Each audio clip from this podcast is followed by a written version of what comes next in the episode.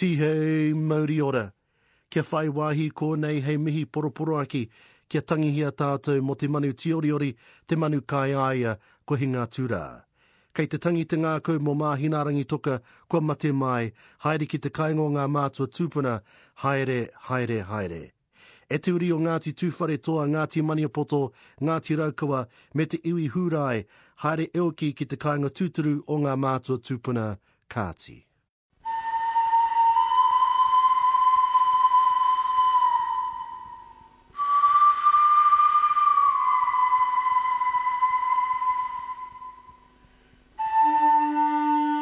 Ma te atu he te te kura, ara mai anō he te te kura.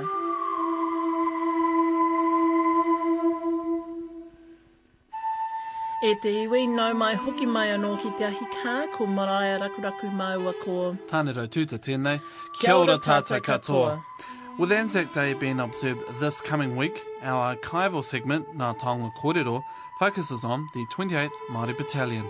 An attack on the Maoris only two nights ago was beaten off, and one of the final triumphs of this battalion was their sortie next day, which resulted in the capture of the entire company which had opposed them. This week's whakatauki, mate atu he te te kura, ara mai anō he te te kura. In war, leaders fall and leaders rise, is not only appropriate for the 28th Battalion, but it's the whakatauki that inspired Te Arepa Kahi to write and then direct his short film Taua with producer Quentin Hita. Well, the film is actually ridiculous on every level. Uh, I say this partly tongue in cheek and partly with some pride as well, I guess. That I, I, I would go so far as to say this would have to be one of the you know, the top five most ambitious short films ever shot. What happens when you mix four strong, opinionated Māori, place them on a bus, and pack them off to do a week tour? Well, in an interview with Maraia Rakuraku, writer Apirana Taylor shares with us his experiences. We started today's program with a mihi to musician Mahinarangi Tocker, who died this past week at the age of 52. Mahinarangi Tocker's contribution to the Māori music scene was verging on prolific with a 30 year career as a songwriter, poet, and actress. With a number of albums from her first release in 1982 to her latest in 2004 titled The Mongrel in Me, Mahinarangi attributed her musicality to the mixture of her Celtic, Jewish, and Māori whakapapa. In 1997, she talked about those influences as well as her activism with Diana Burns during the Radio New Zealand national program Into the Night. I, I tend to look at my music as having more of a passion that comes from a Jewish background and Māori background.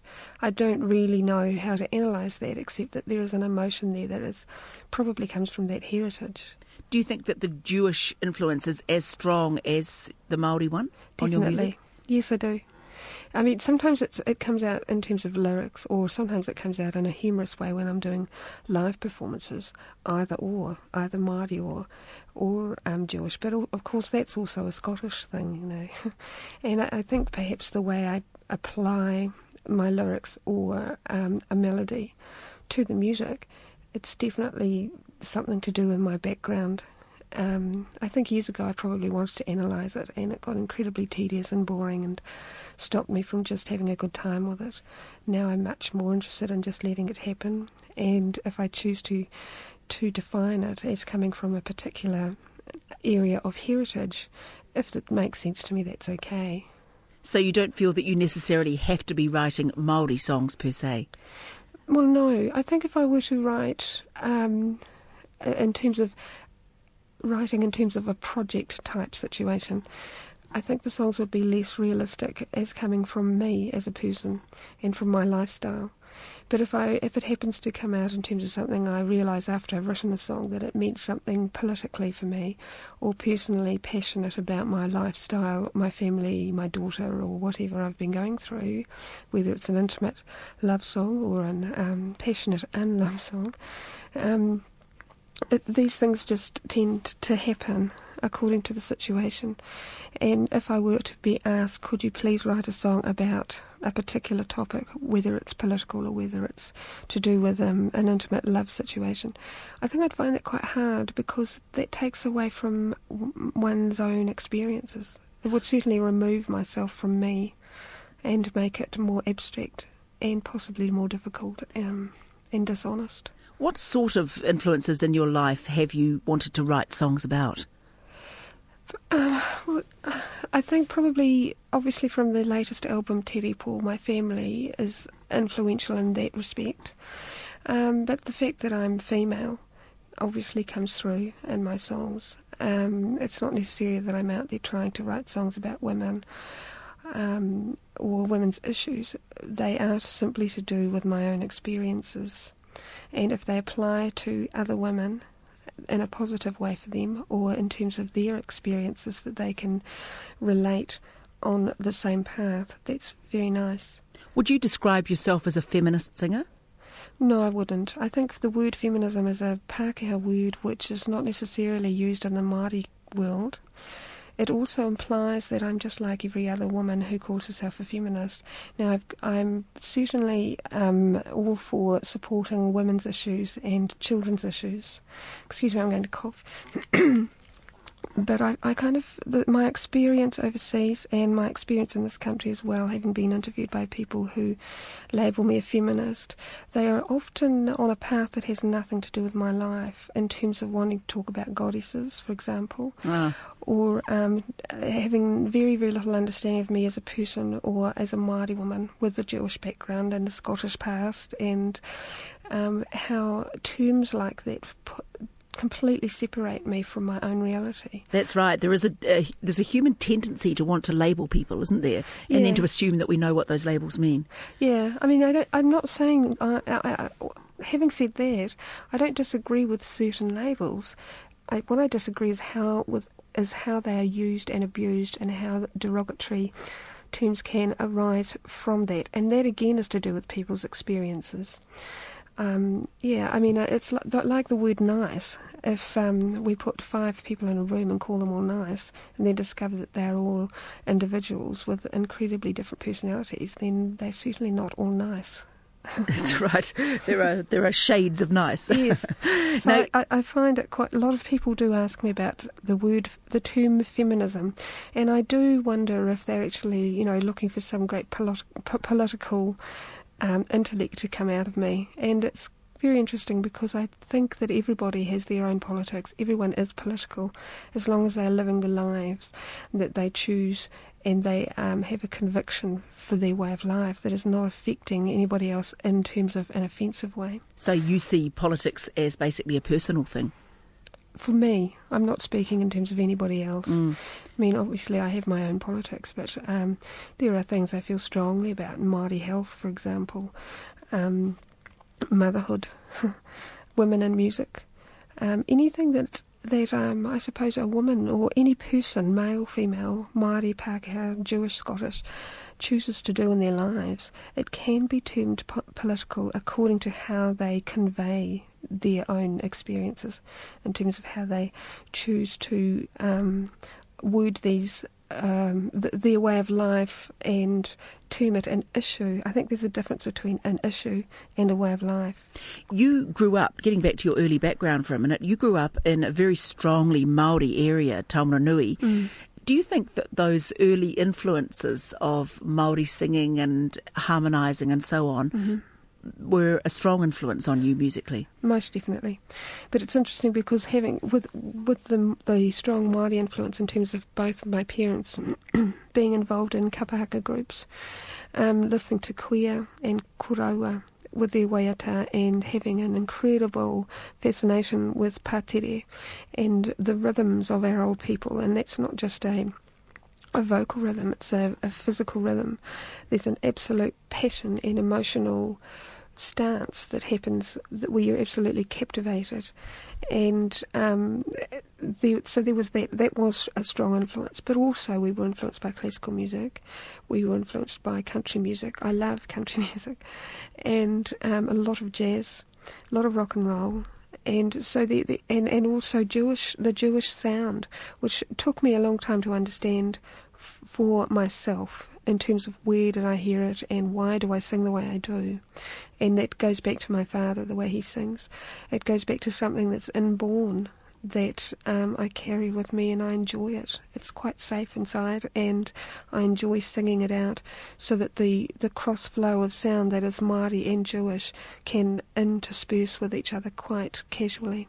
Was it hard for you to find your own voice, your own sound? Because as you say, mm. you now seem to be very secure in that. You know what is something that's distinctively yours, but how hard is it to find that voice? Well, I think it's all, in terms of the voice, it's been there, but what has been hard for me is to accept that it's actually okay. For many years, I felt like I had to sound like somebody else, or I was being told I sounded like someone else, so I was forever trying not to sound like somebody else. Who did they tell you you sounded like? I was told for a long time I sounded like Joni Mitchell, who I hadn't heard of, who, of course, I've since heard of and admire tremendously. Um, but I tried very, very hard not to sound like her and then recognised that we are very different and that I'm not trying to copy her. Whatever I've come up with, um, you know, there, there obviously there, there are experiences in my life musically that have formed some kind of a musical path for me, be it jazz, be it classical music, country music, waiata um, the Scottish sound, which I love, the modal feel of the bagpipes, for example, and also as an adult, really, really enjoying the sound of Irish music and the passion that comes with the people of a nation whose music tells their own story, mm. which of course also happens with Māori and it happens with Jewish people, although the Jewish people, we are so spread out and we have such a variety of ways of looking at life. Do you think of yourself as Jewish? Um, are you a I tend, are you a practicing Jew? No, I'm not. I tend to think of my father as Jewish, therefore I have a Jewish ancestry. Musically, it's definitely influenced me. Um, and I've enjoyed learning about how I use my vocal sound, which I now recognise comes from a Jewish thing when I was a child, for example, singing something like "You Are My Sunshine" and singing "You Are My Sunshine," that kind of thing, and being told to shut up and what on earth is that noise? To um, decades on, recognizing, oh, I actually just naturally do that. And, it sounds like um, a, the, the beginnings of a soul sound. Well, it's interesting. Well, you see, when you look at things like Māori music in terms of um, waiata without accompaniment, in terms of guitars, and listen to listen to old people on the marae or listen to concert groups who sing traditionally, there is an incredible amount of compound timing in the way they sing.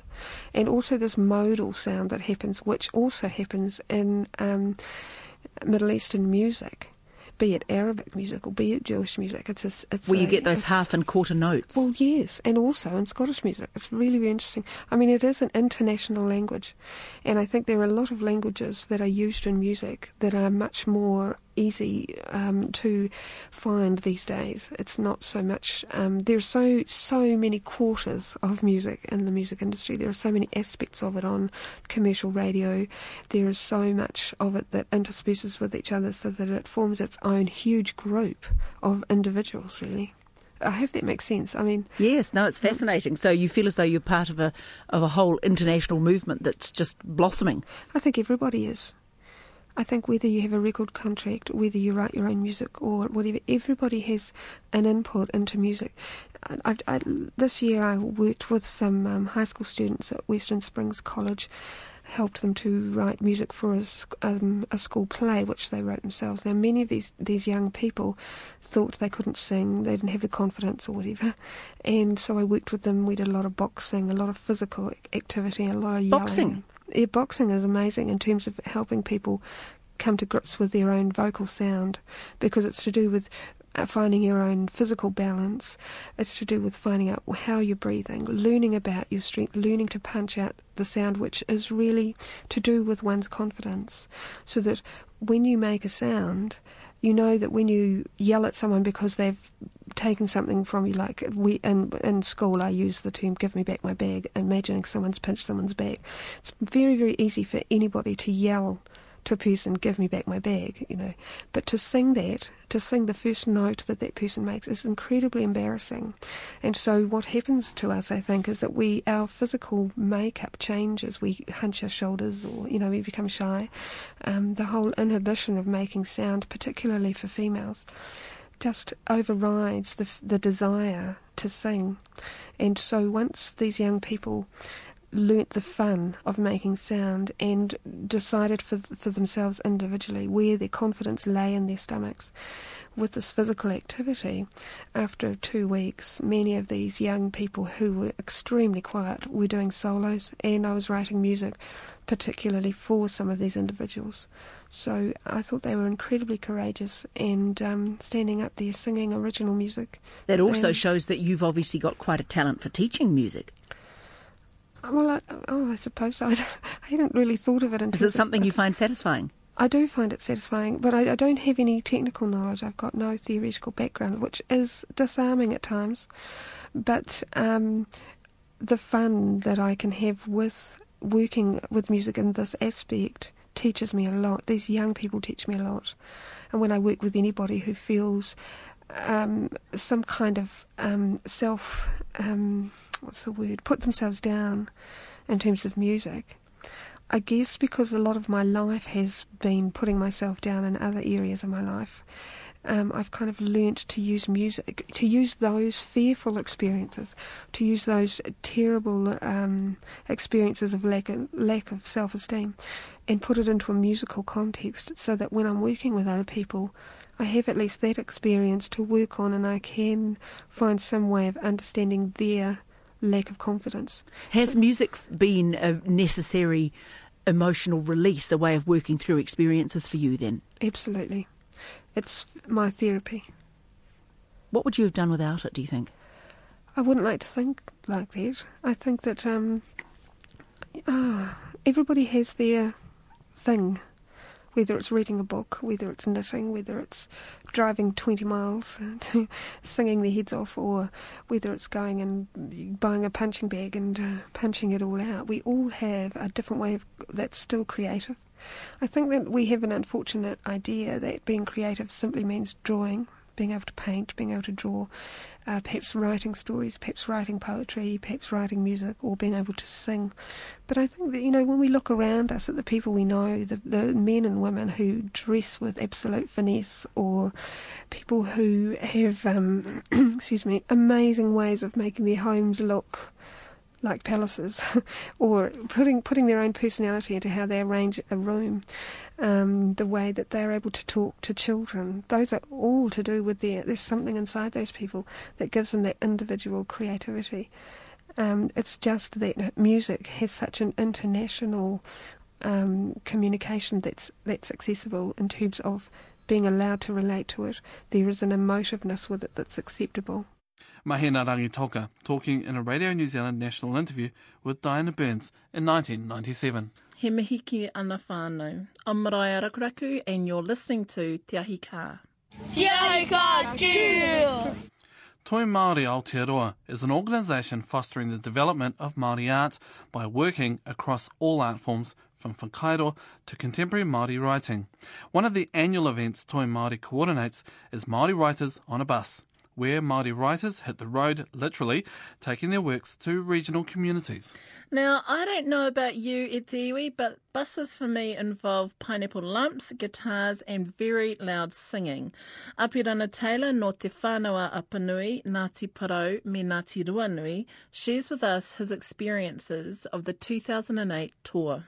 Tuatahi, me mehi au, ki ngā iwi no te tai tokerau, mō te aroha, ko e rātou ki a mātou i tērā tērā harenga. We had a marvellous, marvellous um, tour throughout all Northland. There was myself, uh, there was a storyteller, Joe uh, Harawira, and there was um, uh, the uh, the poet uh, Baker, and uh, a novelist, Kelly Ana uh, Morey.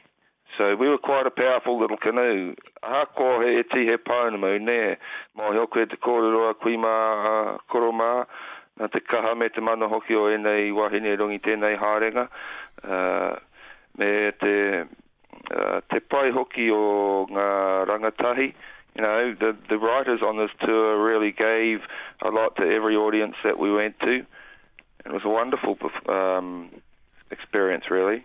So you were going through Kawakawa, Paihia, Kaikohe, Kerikeri, Moerewa, and Whangarei.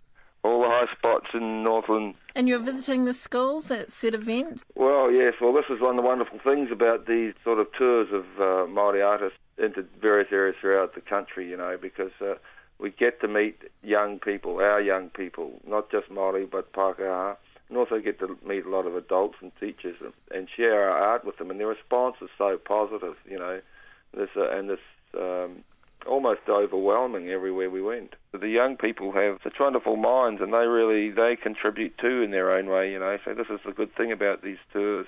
So how did it work, Apirana? Did you roll up to a school, pour out of the bus, Yeah. go yeah. into assemblies? Oh, I'm a seasoned trooper with these, you know.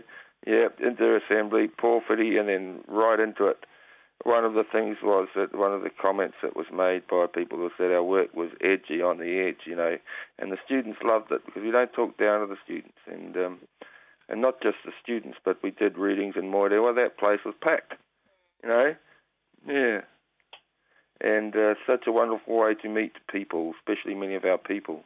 And I think, that, as I would say again, the wonderful thing about these things is you get to get real and get out and meet our real young people, not just what the media always portrays them, you know, and what a bunch of um, incredibly talented young people they are. And uh, get our art out to them, kia kōrero rero, kia whi hoki, you know, embrace them and learn with through our arts. Artists are important. We need to have more of us and less politicians. Kare kore ne, ne, ne.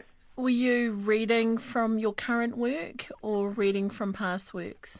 Oh, well, I mix it up because um, I talk to everyone from young new entrants right up to um, ngā pakeke, you know, so I have children's um, stories and, and things like that, and then poetry, and uh, yeah, so um, I read to everyone uh, from uh, from work that I wrote earlier, and because a lot of it is set text for schools, Aye. so I can actually get out there and tell them what the poem was about, you know. And so I suppose it helps them with their marks, but I don't tell them. I talk about it, and they Right. come to their own conclusions. So they go and use a lot of my work. So uh, I always read some of that, and I try and mix a bit of new stuff in. Um, and I think that's the same with uh, with Hinemoana Baker. She usually gets uh, mixes it up a little bit, and uh, you're continually having to create new stuff. Mm. And as a as a rōpū, yourself, Joe, Harawira, Hinemoana Baker, and Kelly Ana Morey, how did you guys gel? Uh, well, I thought we gelled pretty well. You know, mind you, that's my opinion. Because you got pretty different styles, eh? are all totally different. But in that, you're li- living in a ban- bean can for four or five days, um, so you learn to just get on with each other and appreciate each other. You know. So does Toi Māori have a bus then? Oh well, Is this like a proper tour it's bus? A bus. It's buried from a bus to uh, a van, and, and uh, it's just called on the bus tour.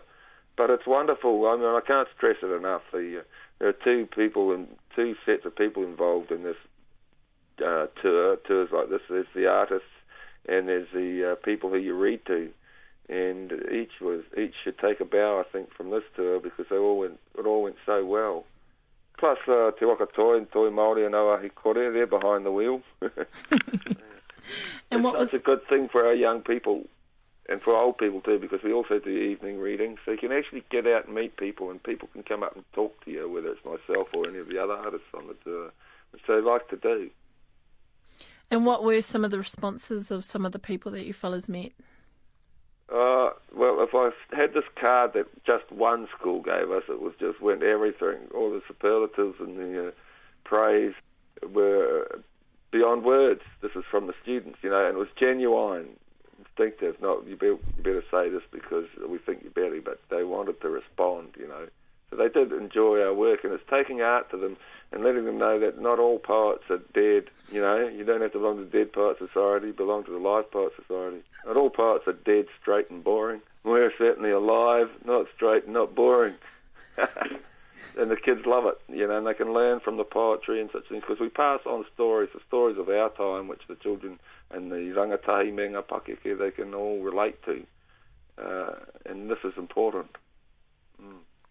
I think there's a lot of power in people's art, and we have a lot of young people and a lot of people out there with the ability to do art. So this is it's all a very positive thing. This uh, um, on the on the bus tour.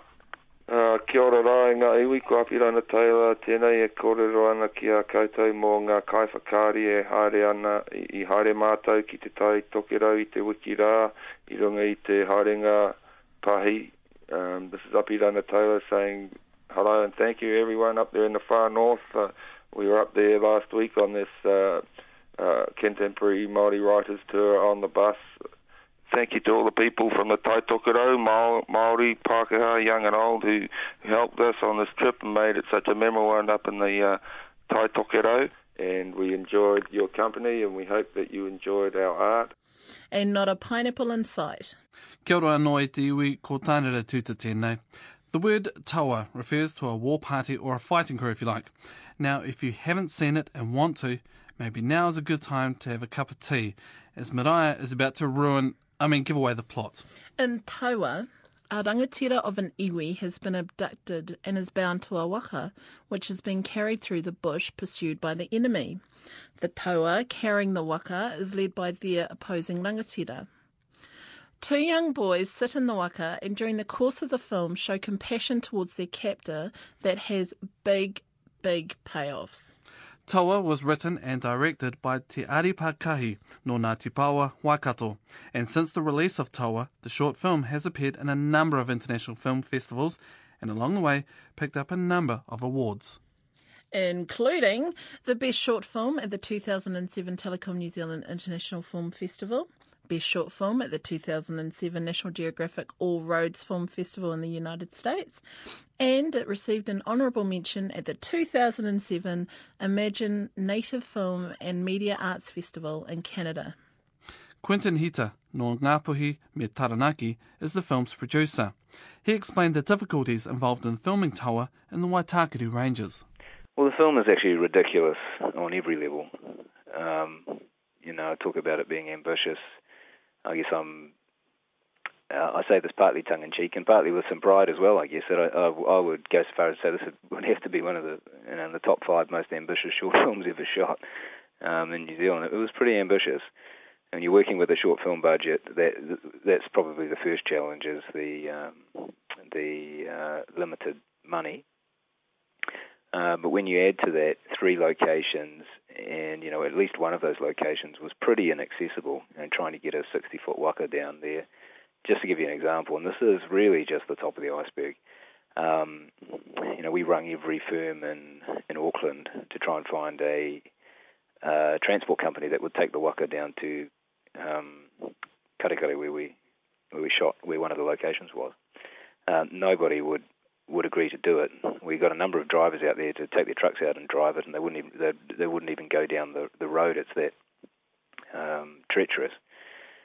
And uh, so about that time, I was telling the um, director, you know, we ha- we'd have to find another location, and he was adamant to we needed to keep trying. Um, so I even went so far as to inquire about uh, how much it would cost to chopper the damn thing, and um, you know, and apparently the cheapest, cho- the uh, only chopper in the country that could uh, carry something that large is in Taupo, and that's charged out at like something like eight thousand dollars a half hour. So there's our budget gone already. We talked to the um, uh, Piha Surf Club to see if we could uh, float the waka around somehow from one of the bays, and we were told, um, you know, categorically that that's the that's the most dangerous stretch of water in the country. We, you know, we're putting ourselves at, at real risk. Um, and then, fortunately, uh, one of the companies we contacted, um, it was the last company that we contacted before we gave up, um, was a boat transport company, and he had an articulated lorry. And as luck would have it, he'd actually done that road a couple of times and agreed to take it on. So, without going into too much detail, if you think about that challenge, logistical challenge, and then uh, what's involved with getting insurance for the waka on that sort of trip, etc., etc., um, it became uh, a big mountain to climb. Um, the theme of compassion does still come through between the young boy and the prisoner. You know, you've got the challenge of getting the waka over. You've also got the fact that, okay, these guys have been hunted. But when they start giving the prisoner water and whatnot, um, it's very important to get that right. Otherwise, it can get lost in, in amongst everything else. Um, yeah, I think that's a really insightful observation, and that is the crux of the film. It's um, it's an act of compassion.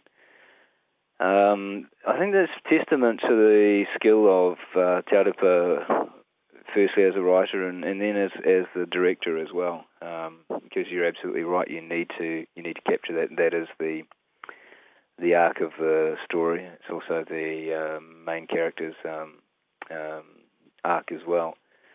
Um, uh, and you know, Taurupa, uh, who I think is one of the most gifted um, uh, storytellers and, and, directors we've got in the country, um, he had a very, I think he had a very, very clear vision in his head of what this thing would look like. So, you know, if, uh, uh I agree with you. I think that um, you know that that that, that was achieved, uh, and that comes down to really Taurupa's skill um, as a writer and a director. Do you think the fact that it is a short film really does actually it it's it's just right the right format for it? It does do the movie justice. For this particular story, yes, I think it does. Um, and you know, I, should add too that a lot of people have uh, seen some merit in, in um, maybe turning this into a longer story. Um, as it currently stands, it suits the short film format because you know it is sort of a one idea. It's just a very simple story, and particularly we've found um, with the film travelling overseas, people get very very excited about. Uh, I think the exotic images. Um, a lot of these images are still fresh in the international uh, mind. So um, you know we get a lot of a lot of feedback about that. For this particular story, yeah, it definitely suits the short film format. Well, just on that, the international response. I mean, this film has been at a lot of uh, film festivals in Germany, France, the Netherlands, um, Canada. Um, what it, yeah, you've just touched on a little bit of their response, but have there been other aspects that people have, particularly Indigenous people, that they've been able to relate to? Really, I think I know it's a cliche, but it is a universal story.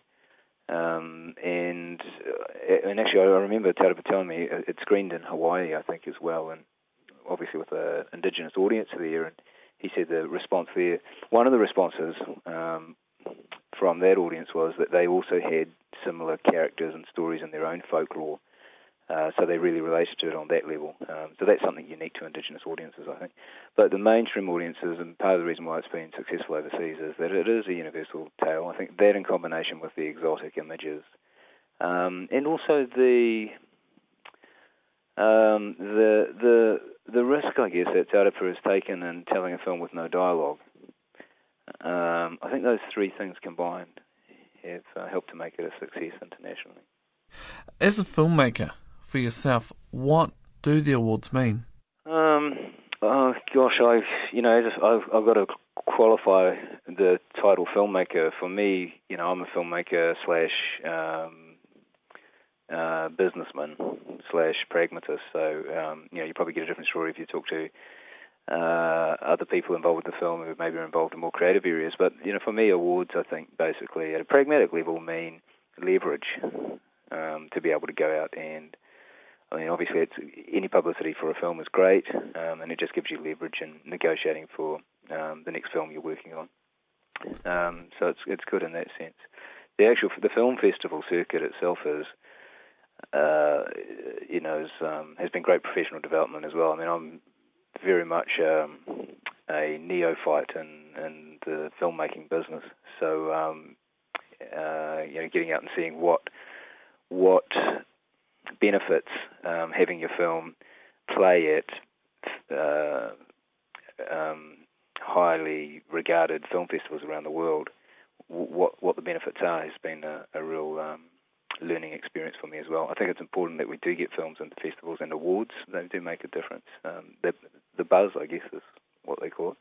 And we're starting to see the benefits of that now. I mean, on the back of the success of Tauā, I've been able to get a couple of meetings with some um, big international um, uh, uh, film distribution agents, sales agents, to talk about um, future projects. Um, and we would never have had that opportunity uh, were it not for the success of Tauā. I had no idea what difference a film festival could make and what a, difference awards could make um, when we first started down this um, track. But I must say, three, four years down the down the road, um, I've, I've really come to understand how important it is um, to get your films out into these uh, film festivals. And just on the uh, upcoming projects, earlier you mentioned the feature film. What else is in store for, for you, Quinton? Um, well, I'd, I've, I have my own production company, um, Kura Productions, here in Auckland, um, which is a joint venture between myself and um, South Pacific Pictures, and I am the managing director, so I'm pretty busy most of the time with that. Um, most of our slate is Māori television programs, um, and we're just working on a new Māori language show for um, uh, MTS at the moment called um, Tōku Reo. Uh, which is a new language tutorial show based on the Te Whanake um, resources by John Moorfield. We're in pre-production with that at the moment, so um, that's keeping me busy. We have a tele feature in development with TVNZ, uh, which is something that Te Arepa and I are collaborating on, and um, this first feature film, which is still in development. Um, if all things uh, go according to plan, I, I would really like to uh, see this go into production um, maybe at the end of this year. Um, but that's you know being pretty optimistic, I guess. Um, it's a long process development. Um, we have feature film and gift design and development at the moment, and um, beyond that, uh, a few ideas for um, some future uh, feature film projects as well. And apart from that, looking after my three beautiful kids under five, which is a full time job. Quinton Hita no Ngapuhi me Taranaki discussing the short film Taua, which he produced, that was written and directed by Te Aripa Kahi. You're listening to Te Ahi Kaa on Radio New Zealand National. Any feedback, you can email us at teahikaa at radionz.co.nz. That's T-E-A-H-I-K-A-A at radionz.co.nz. Kei te whakarongo mai rā ki te ahi kaa. In the build-up to Anzac Day, our archival segment, Ngā Taonga Kōrero, focuses on the 28th Māori Battalion. In 1980, Whai Ngata no Ngāti Porou recorded a tribute program to the battalion, which includes an actual broadcast piece from North Africa and excerpts from the 1947 reunion.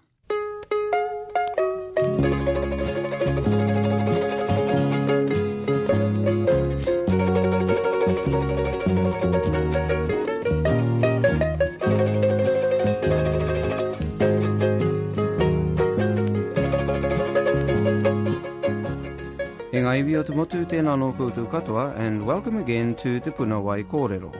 This weekend, Kaitaia in the far north is hosting the Māori Battalion reunion, perhaps the last of this size, to be held in one of the smaller centres of New Zealand.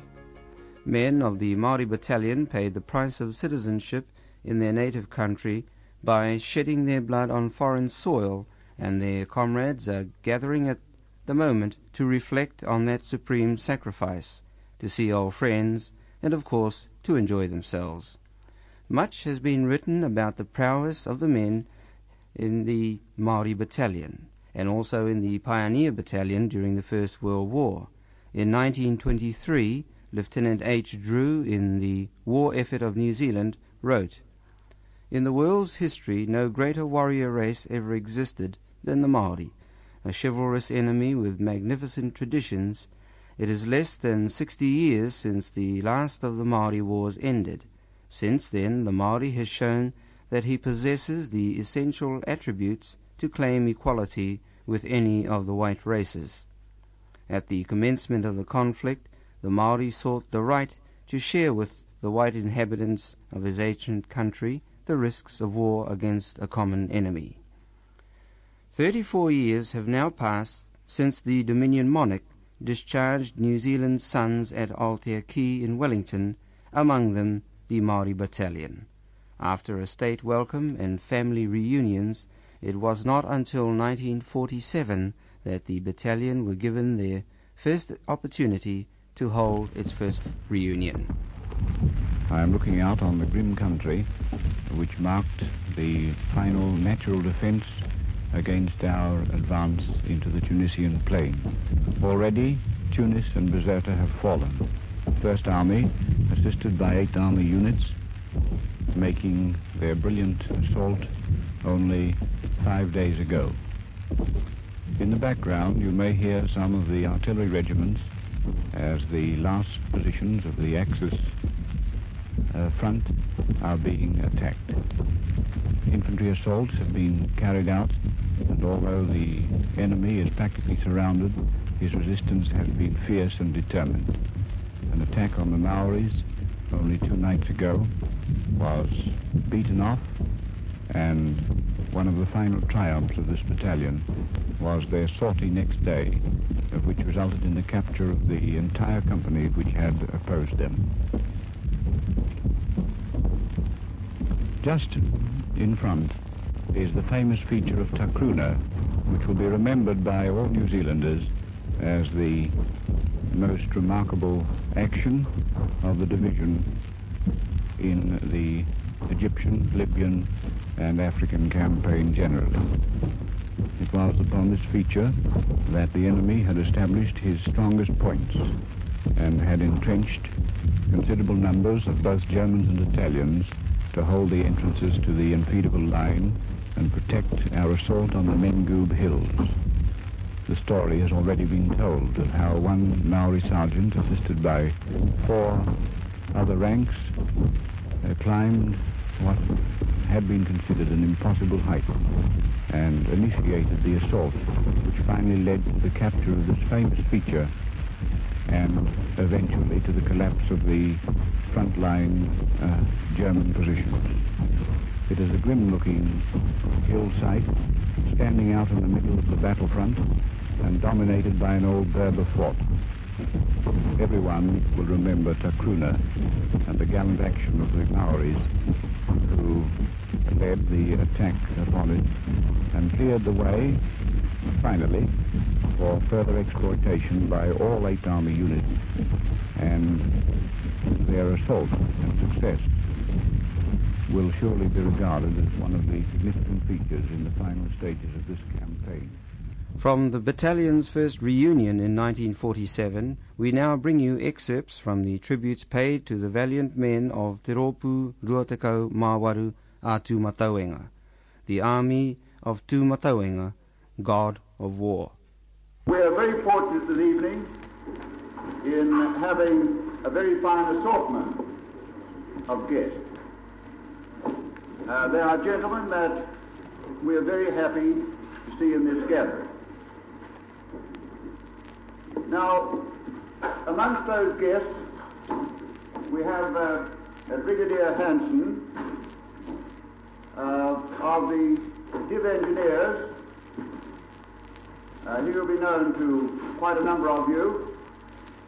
And in looking back on the engineer work, uh, I recollect when we sort of first came in contact with the engineers in Egypt in the early stages, and they used to come along and prepare, practice uh, mine belts uh, for we poor infantry blighters uh, to get practice in walking through, and how the engineers enjoyed that. now, following uh, Brigadier Hanson, uh, we have a representative from the artillery in Major Crawford Smith. Now, you know as much about the artillery as I do.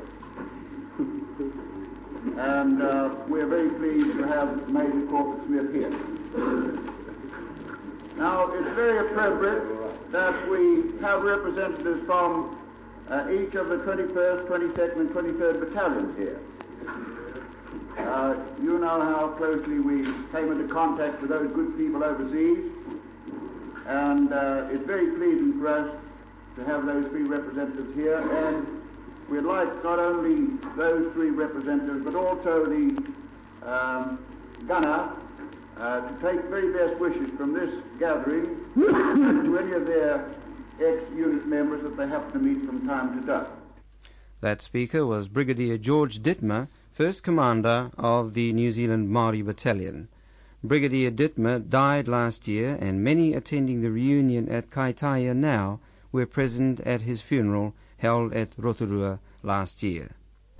As we gather around this festive board, enjoying to the full the good things before you, for us, happy in the uh, what shall I say, in the uh, congenial atmosphere made possible by uh, associations and friendships formed under the stress of campaigning, it is meet and proper, and I'm sure you will agree with me, that on an occasion like this, in the midst of all this frivolity and festivity, we should at least give some thought to those of our friends and comrades who are not present with us tonight. Many of them, you all know, have found last final resting places on foreign fields. Those scattered portions of God's earth are hallowed ground to us, and I sincerely trust will be to, the, to those who come after us. It is not for me, gentlemen, to pour forth paeans of praise on their behalf or to eulogize their achievements. It is the job for the historian and the archivist. But I can say this, that the sacrifices made by our comrades was no more and no less than sacrifices made by thousands of other good men who fell in the great cause.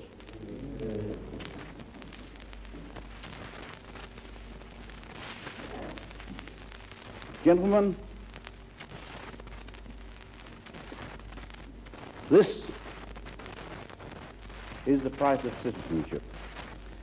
The toast to absent friends proposed by Captain Awaro.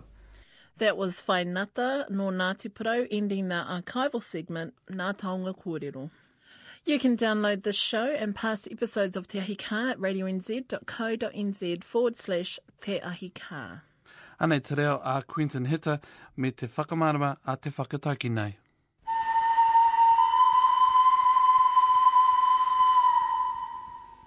Um, so the whakatauki um, is mate atu he tete kura, ara mai no he tete kura. Um, and this is a very well-known whakatauki that's um, applied to um, lots of different situations, uh, specifically in the context of this film. It's about the rising of a new leader. Um, what does it mean to me? Um, I, I, think it's it's so well known. that Maybe I'll give a little uh, personal angle on it. Um, when I used to live with uh, one of my nannies up north, um, my nanny Rewa up north, um, she had about, she was a storehouse of Māori knowledge. She had about 20 versions of this whakatauki. And what was fascinating was um, seeing her take this whakatauki and um, put it into her own words and change it, um, a word here, a word there, to suit um, whatever situation uh, she was in. And uh, that, uh, you know, I, attribute if, if I've got any ability these days in the Maori language to uh, play with language, um, I attribute it to um, that experience. And uh, also, I had another another nanny. I spent a lot of time with my nanny Mikara. Um, she had another version of it as well, which I like, which was uh, Matatu he, he te te tau aramano, he te te tau. Um, and I'll leave that to you guys to figure out what that means. Kia ora Quinton mō tēnā. And in line with the whakatauki, next week we pay homage ki tā tātou karawa who served in the 28th Māori Battalion in the Second World War. In our Anzac special, Taonga Pūoro artist Horomona Horo shares his experiences at the 2007 Passchendaele commemorations, No Mai Hoki Mai no e te iwi. And that's us for another week. I'm Tanero Tuta. Ko maraia rakrakua hau, he mihi ki ngā kai kōrero i tīnei wiki. Ki ngā kai rā wiki wiki mihini, i a wiki, i a wiki, he mihi mahana ki a koutou katoa. Ki te kai waiata āwhina, he mihi. Hoi anō, ki te whānau a Mahinarangi, he mihi aroha ki a koutou mai te whānau a te reo irirangi o Aotearoa. Ki a tātou katoa, he tino mihi, hei a tira wiki. Mauri ora tātou katoa.